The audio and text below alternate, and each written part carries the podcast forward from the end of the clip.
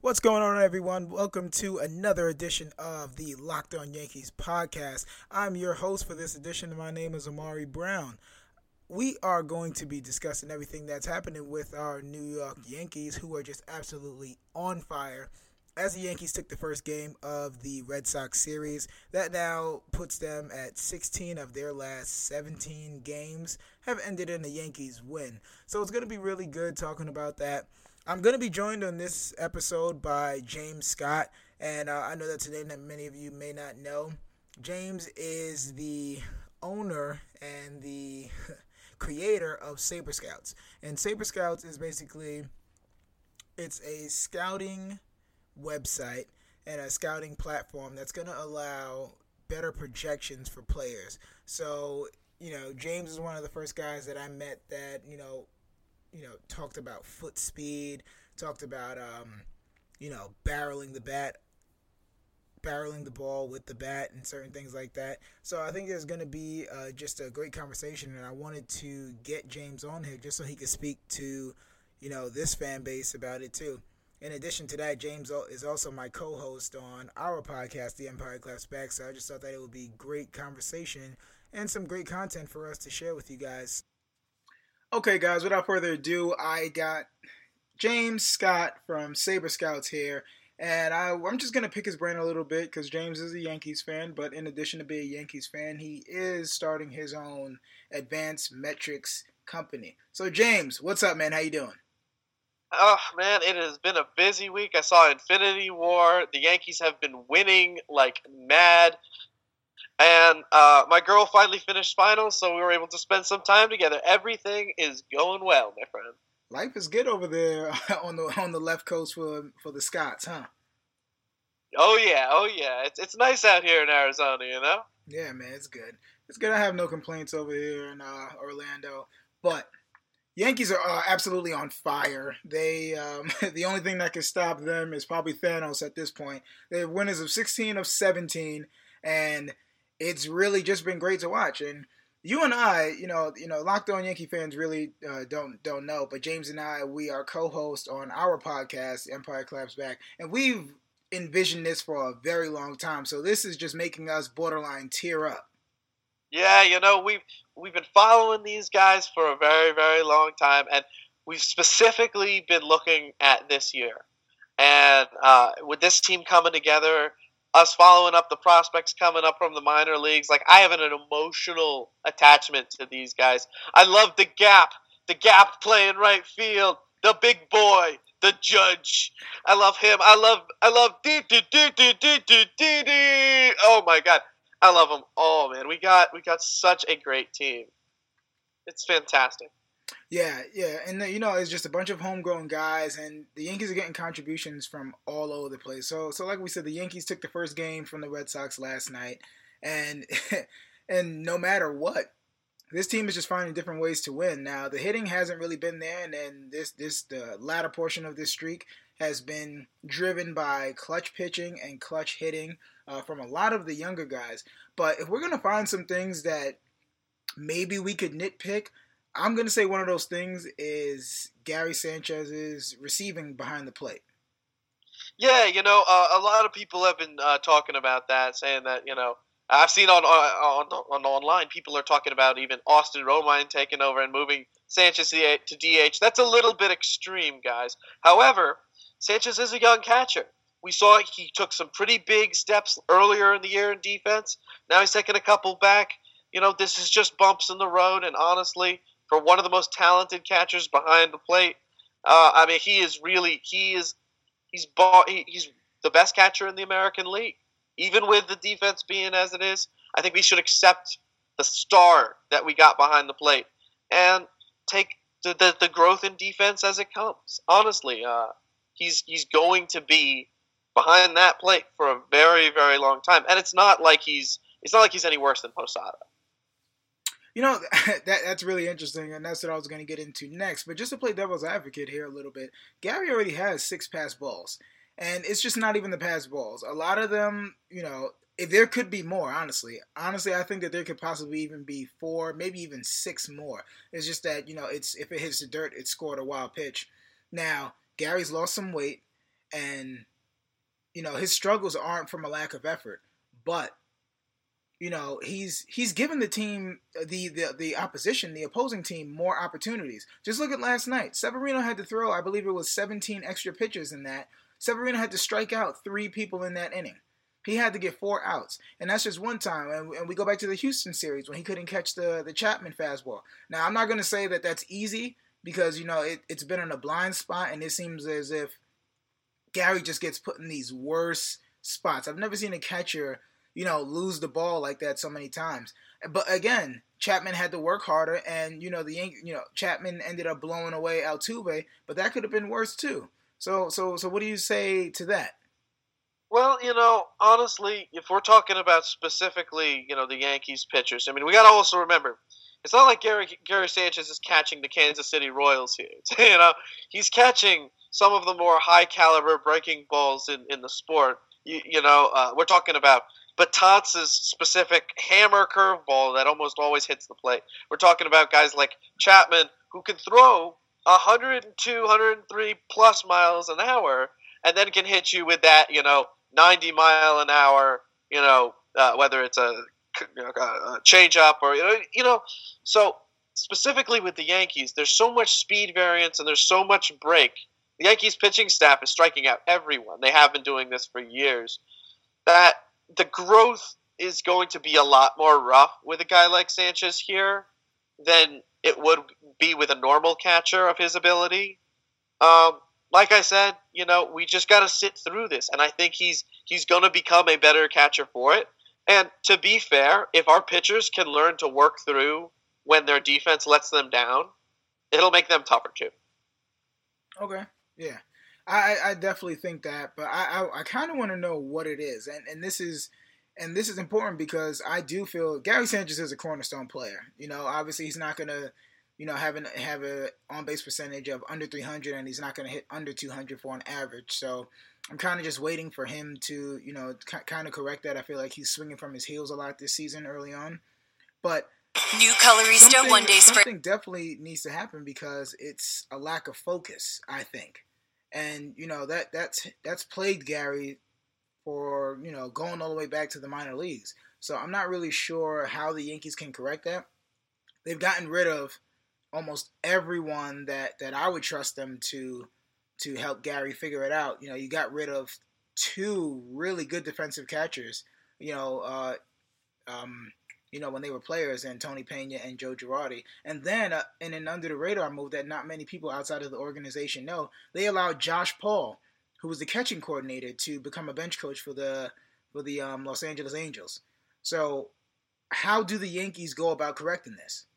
Uh, you know, it, it's going to sound a little odd, but I think you know you either got to go out and see if you can bring in you know, a better backup catcher than Romine. I'm sorry, guys. I you can do better. You can do better than Romine.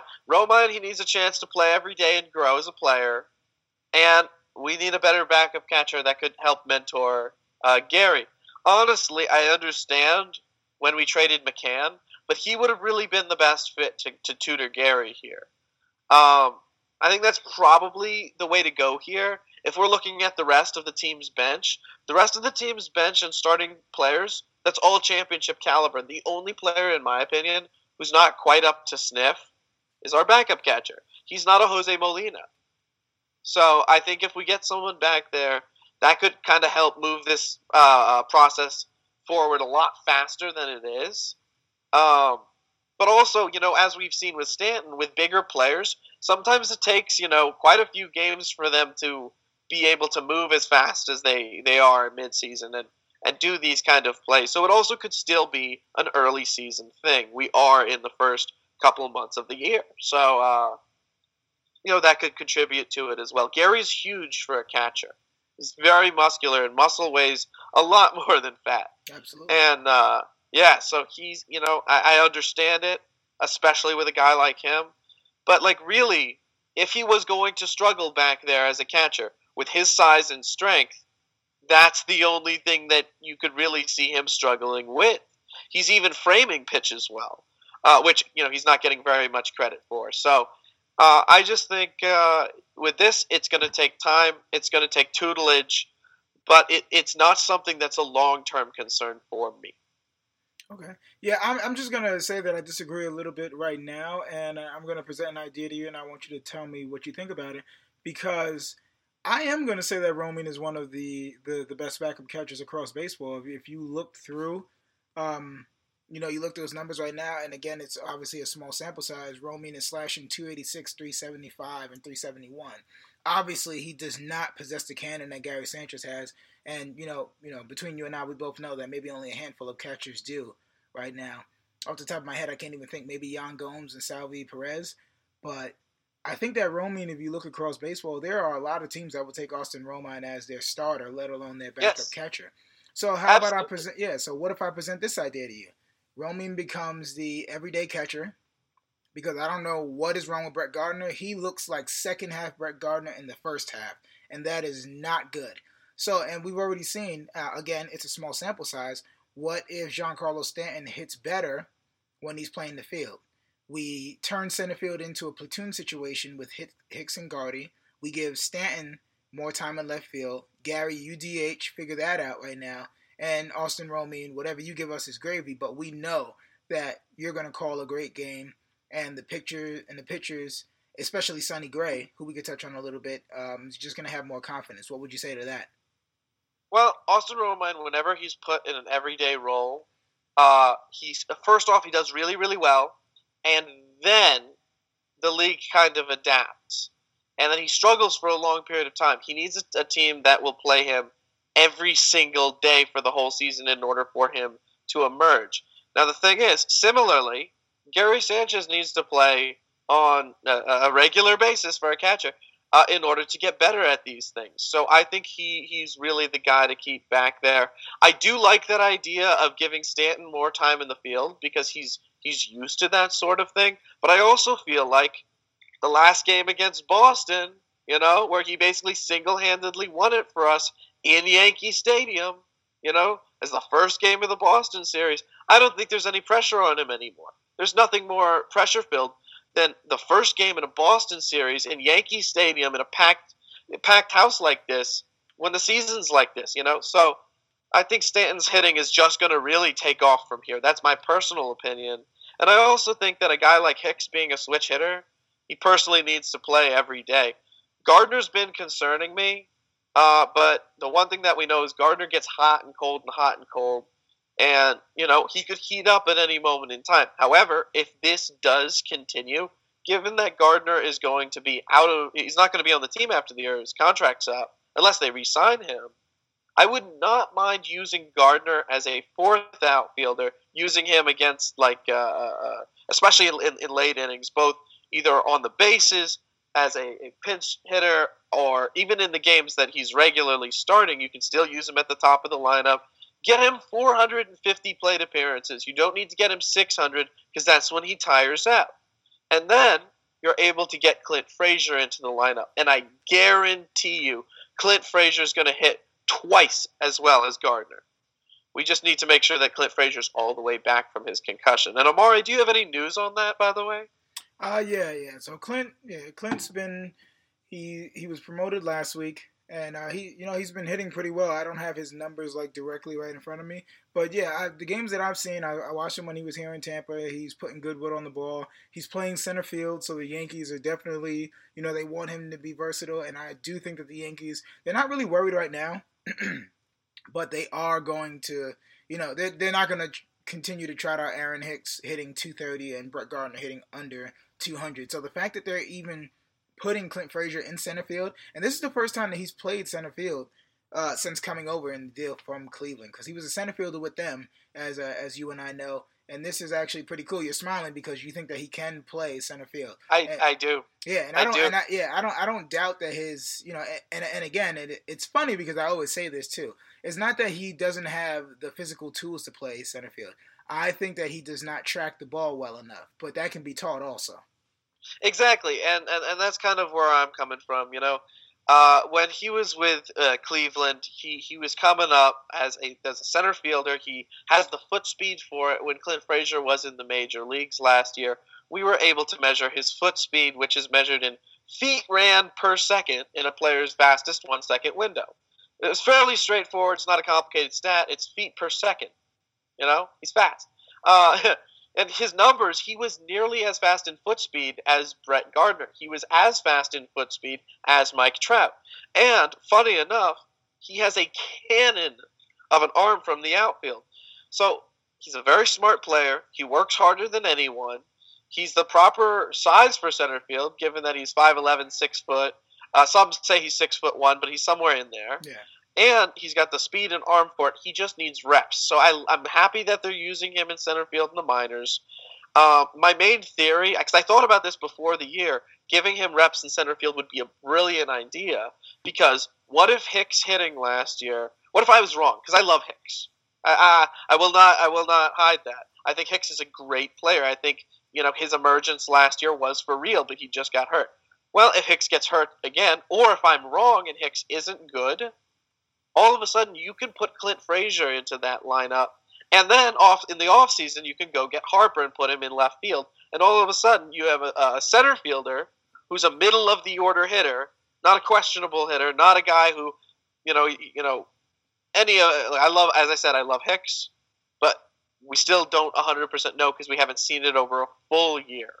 Um, it gives you more stability there. Now the problem is is that it doesn't give you as good defense as you'd like.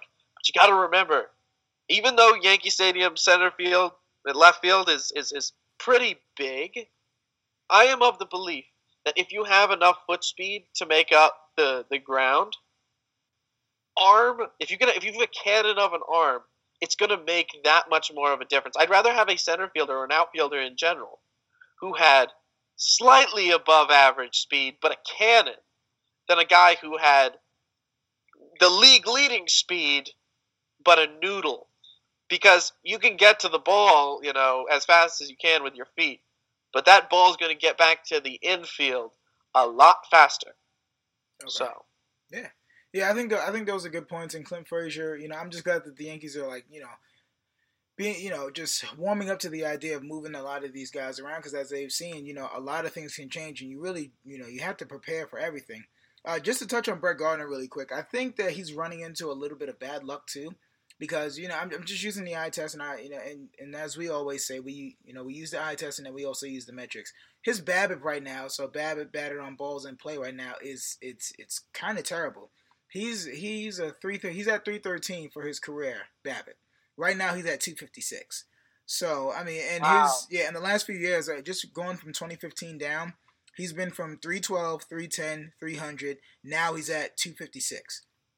Obviously, this is a very small sample size, and we know that you know baseball. All it takes is one, you know, one hot streak, and he could be right back. But honestly, I think that um, Gardner might just be wearing down because the, the I way, am concerned.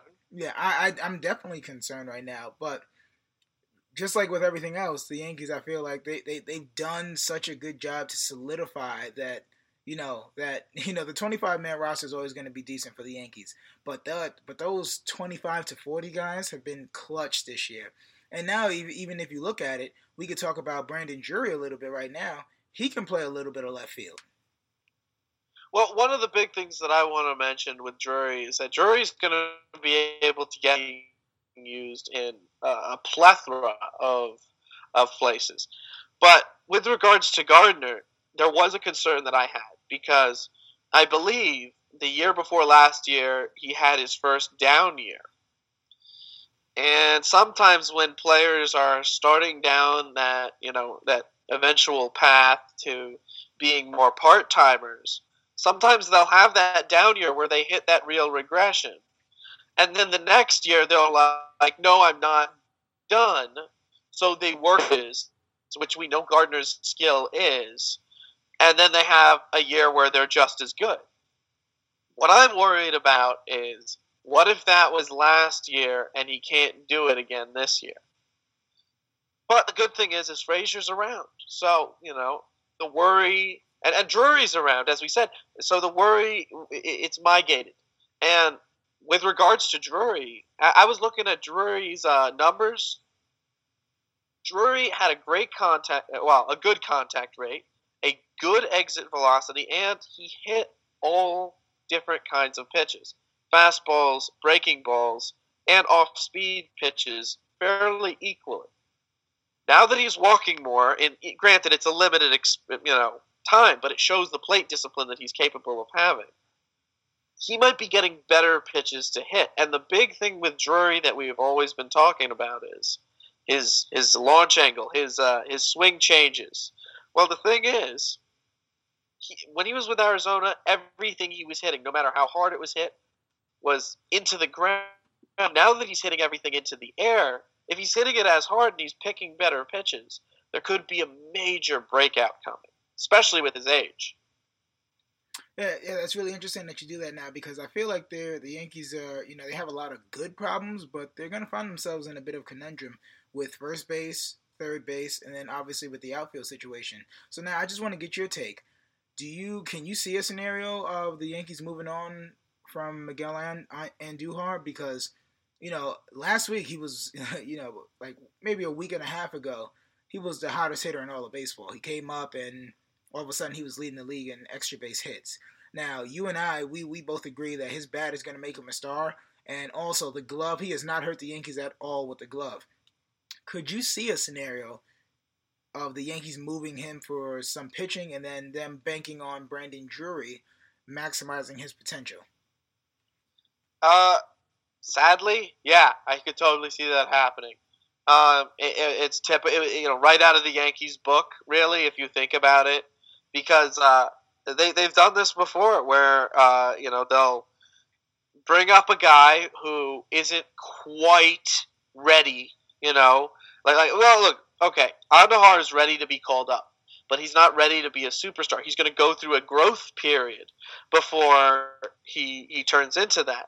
And that's I guess what we're seeing now.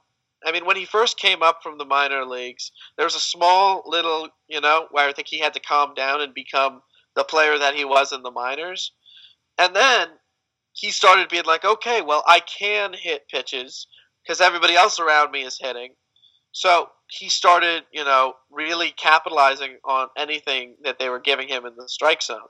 So now pitchers are just not throwing him strikes or throwing him pitches that are, you know, going to be through the zone to out of the zone.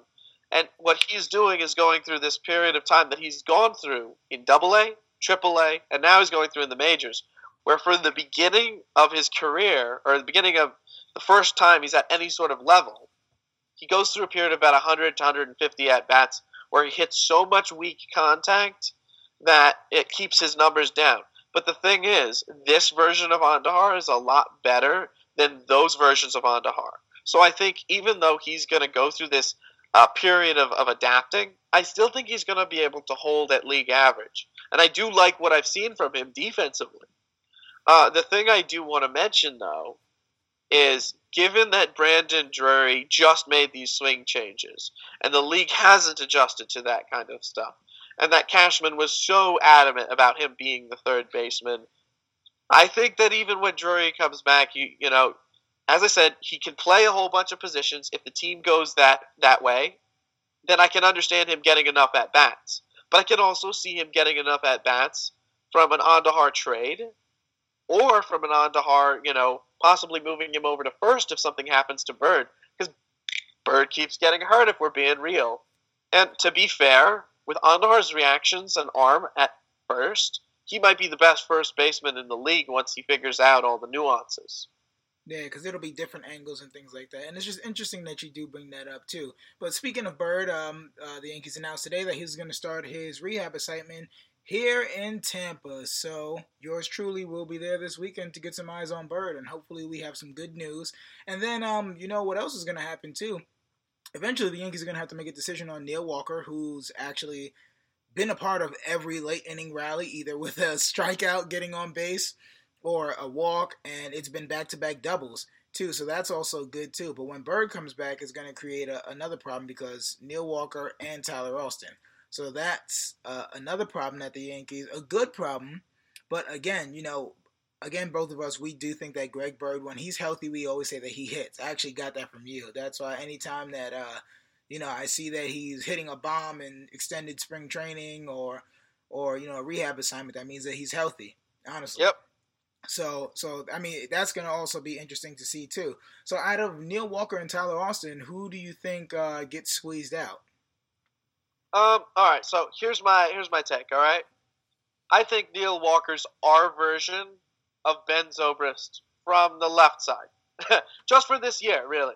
Because look, you don't want him batting from the other side of the plate, and we understand Zobrist is a switch hitter and Walker's a switch hitter, but really you don't you want Walker on the left side of the plate, plain simple. Uh, but the thing is, Walker can play third, second, first, left field, and he can probably fake right field. But look, we got Stanton and Judge. There's no reason to even try that. We also have Hicks. Um, so I personally love his versatility. I love that he can give a whole bunch of people days off. I love that he provides a decent bat that you can plug into your lineup. I like that he walks. I like that he's a veteran. And I like that specifically he's a veteran that does all of the little things the way that Gardner does. Uh, walks, lowers his strikeout rate on a yearly basis, uh, hits for power, hits enough batting average, gets on base. You know, he may not be the most fleet of foot, but he knows how to uh, uh, run the bases because of, he's been in the league. Every he's been in the league for, for years and years and years. And actually, if you look at Neil Walker's uh, statistics, he's been consistent every year in the league. He's been every year in the league. He's been above average at hitting. Every year in the league, he's been healthy. Um, so I think he's a great stabilizer off the bench. And with regards to Tyler Austin, I think Tyler Austin is probably just going to get a roster squeeze. I love the guy, but he's probably just going to get squeezed to AAA. Uh, and I think he has one more option, right? This is his last option this year. This, you know, because that's you know, for those of you who don't understand how options work, um, a player can burn through three minor league options, and if you use one, then you can use that minor league option for the entire year, sending the player down and up from the major leagues. Um, however, once you've burned through the three options, you cannot send a player down without basically throwing them through waivers. So any team can kind of take a shot at them. Oh, gotcha. And, and actually, Tyler. Oh, t- sorry, I got Tyler Wade on my mind. I need to get off my man crush on Tyler Wade. But Tyler Austin, um, he's actually increased his value a little bit too. So I could actually see the Yankees maybe moving him for maybe a lefty or a part of a package for so you know maybe a lefty specialist. Um, I would love a guy normally, like I would love a normally guy like I agree Hand. here. Normally I agree here, but there's only one reason why I don't, and uh, that's particularly why Tyler Austin. Okay, before this year, Tyler Austin had no value. Okay, Tyler Austin he hasn't played very much, and a lot of people on other teams will argue that because it's such a short sample size, it's not enough to give him value. In addition to that, Bird gets injured all the time. If Bird continues to get injured all the time, Austin provides great insurance, and Stanton's not going to be at, at, you know reg, you know regularly every single day the DH. They're going to use him in the field. So, personally, I think you keep Tyler Austin around as insurance uh, and if Bird gets hurt again, you have a guy you can plug in. And not only do you have a guy that you can plug in, you can increase his value then. You can use someone else as the trade chip who has more value. And on top of that, even if Tyler Austin is only like a plug and play guy where he's good for you for a year, but you don't want that long term at first base, that's fine because he's not getting paid anything. And he's still going to give you above average offense at the position. Gotcha, gotcha. I was thinking more in terms of Tyler Austin, you know, development because he probably doesn't have uh, a spot. That's a good forward. point. Good yeah, point. Yeah, I'm just in terms of development. Like he's done all that. He like he's gonna mash AAA pitching. We've known that. You know, he's been mashing Scranton for at least the better part of a couple seasons now. So I just thought that, oh, you know, that just opens up more opportunities for Brandon Drury or you know or Miguel Andujar. But but yeah, but um, another guy I want to talk to before um, I let you run. Domingo Germán.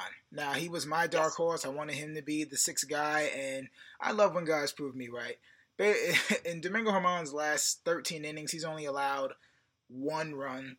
Um, you know, unless you guys missed missed his uh, first start, he basically took he took a no hitter into the seventh, and it was just he was he was just lights out. Struck out nine, and it was just great to see. And it was against the Indians too, so it wasn't a you know it wasn't a, a you know an easy lineup. So um, so what could we realistically like? Like, we continue to you know expect this from these kids? Because these are kids. Well, okay. With regards to Germán, first off, I've been paying a lot less attention to specifically pitching. Uh, as I say, on Saber Scouts, we have people who kind of concentrate on their own things, and you know, like, uh, well, you're now part of Saber Scouts, so you know, you, you, yeah. So we all have our own things, right? And specifically, my specialty is regarding position players. So you actually picked up on Domingo Germán a lot before me. Um, I was a fan of him, uh, but I didn't quite realize how good he was.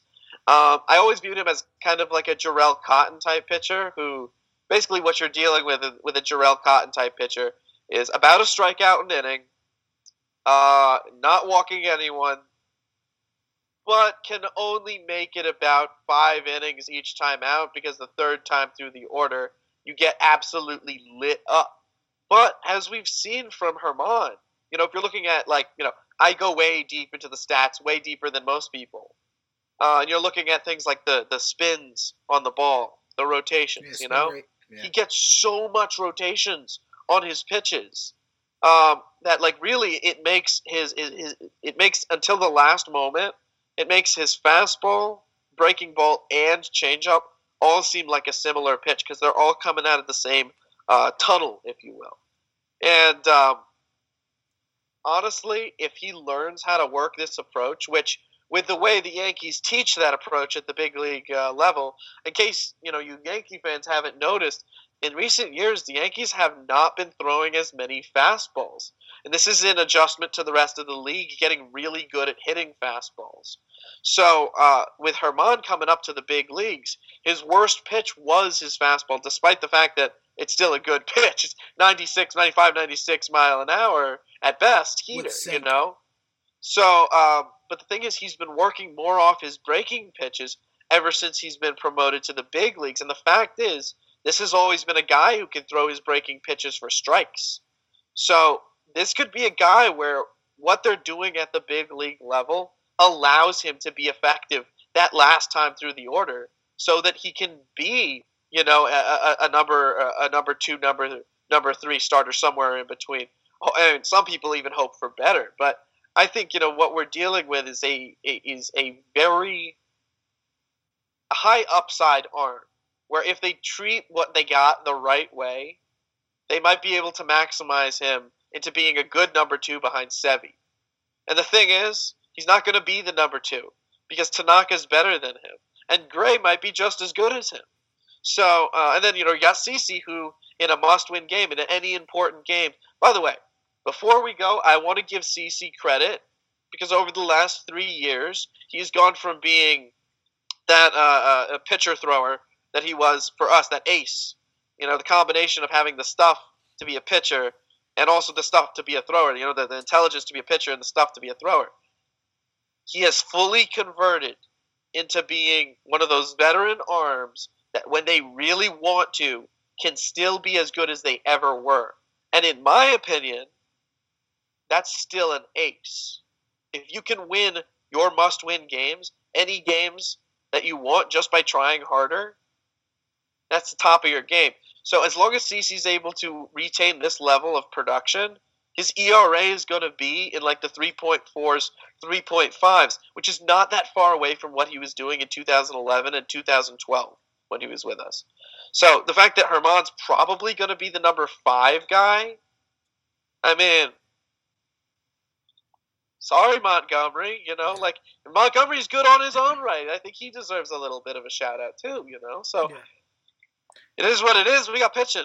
Yeah. Honestly, I, have been a big fan of Germán. My only thing is were his secondary pitches because his fastball acts like a sinker because it has so much movement. So it's between 94. He sits 94 to 96 and can touch 98. So that's why I was always always a big fan of his.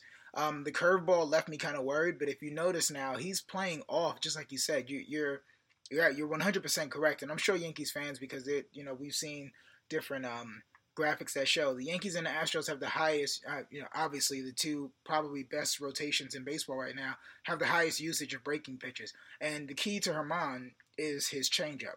His changeup pretty much comes from the same slot as his fastball, but it's coming almost 10 miles per hour slower. So his success depends on his changeup. And obviously, we're going to have to see and wait till the league gets a little bit more, you know, film and tape on him to determine how, how real this stuff is. But you know, the early signs of Domingo Germán is is definitely you know it's definitely looking fruitful. One more question I have for you before I let you go, and before we uh you know just touch on Saber Scouts a little bit. Can this team get better? Absolutely. Now that that's the most terrifying part because we haven't seen Stanton at full strength. We haven't seen Bird back, and we know what Bird can do. We saw it for the last like what two, three, two and a half months, whatever last year. Um, you know, Didi has already he's done like he if if Didi continues what he's doing, even with the little regression that's happening and everything, even with expected regression in general, uh, we're going to be fine there. Whether it's Andujar or I mean, Andujar hasn't even fully adapted to the league, and if they decide to have Andujar play every day and they decide to keep using Drury around the diamond as the sort of right-handed bench complement to Walker, if they give Andujar every day at bats and he gets finished with that 100 200 at bat growth period, it's important to remember that even though he's gone through those growth periods, at every level he even went through those growth periods. After he figured the league out, he still hit on the year enough to be 28 to 30% above the league average. So, second half, like monster push from Andujar, if we still have him. Uh, again, that's another bat in the order. And um, as we've seen from Judge, Judge has been using all fields. Judge has been striking out less, but we haven't seen the same kind of power, you know, in play at least yet that we saw last year. And I feel like as the summer goes on, we're going to even see more of that. I think Frazier's twice the, the hitter that uh, the offensive player in general that Gardner is. You know, I don't think uh, half our bullpen's been hurt, hasn't it? Or at least ineffective for most of the year. Ineffective and hurt at different points, yeah.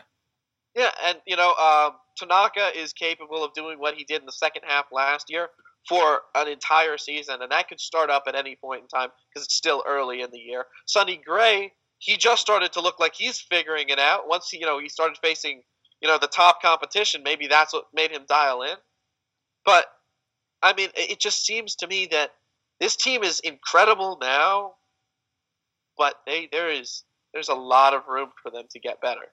Yeah, and uh, that alone is scary, uh, especially when you consider that they've won 16 of 17 games. Before I let you go, James, tell us a little bit about Saber Scouts and kind of what kind kind of what it is and what it is now and what it will be. And uh, go into a little bit of how you do because you specialize in you know you mentioned it before positional players projections and breakdowns. So what are you know give us a couple things that you use to um, make these projections and determinations and, and explain to the people what saber scouts is. Okay so we we address baseball basically completely different than the majority. Um, it was inspired by a lot of thinking of uh, from scouts like actually talking with scouts, and then also talking with people who kind of started seeing the game in different ways, like Bill James. Now, basically, our idea is we can look at home runs, we can look at average, we can look at all of that, but that's all production. We want to see how good the athlete is, foot speed, swing speed at the moment their swing, their their their bat hits the ball, you know, and also the process that they go through. Is this somebody who knows how to work the count, who stays swinging at pitches inside the strike zone versus outside the strike zone. And we also look at how often players swing. So we're looking at all sorts of different variables. There's a bunch that I didn't name, but that explain an athlete's process at the plate as well as their physical ability.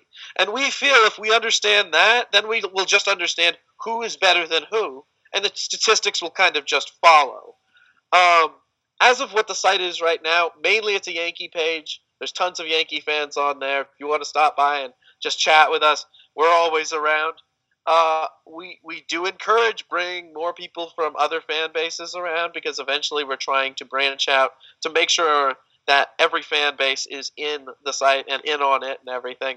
Uh, we have knowledge for from every single team and everything but uh, that's mainly our, our way of going about things. We, we want to build a way of studying ball players that is both addressing their mental process, what they do at the plate uh, uh, through their actions, and eventually we want to really start incorporating physics into it, similar to what ESPN does with that whole sports science segment that they have. So uh, that's where we're going, and that's where we are. And if you want in, come on in. Okay, awesome. Let the people know where they can find you.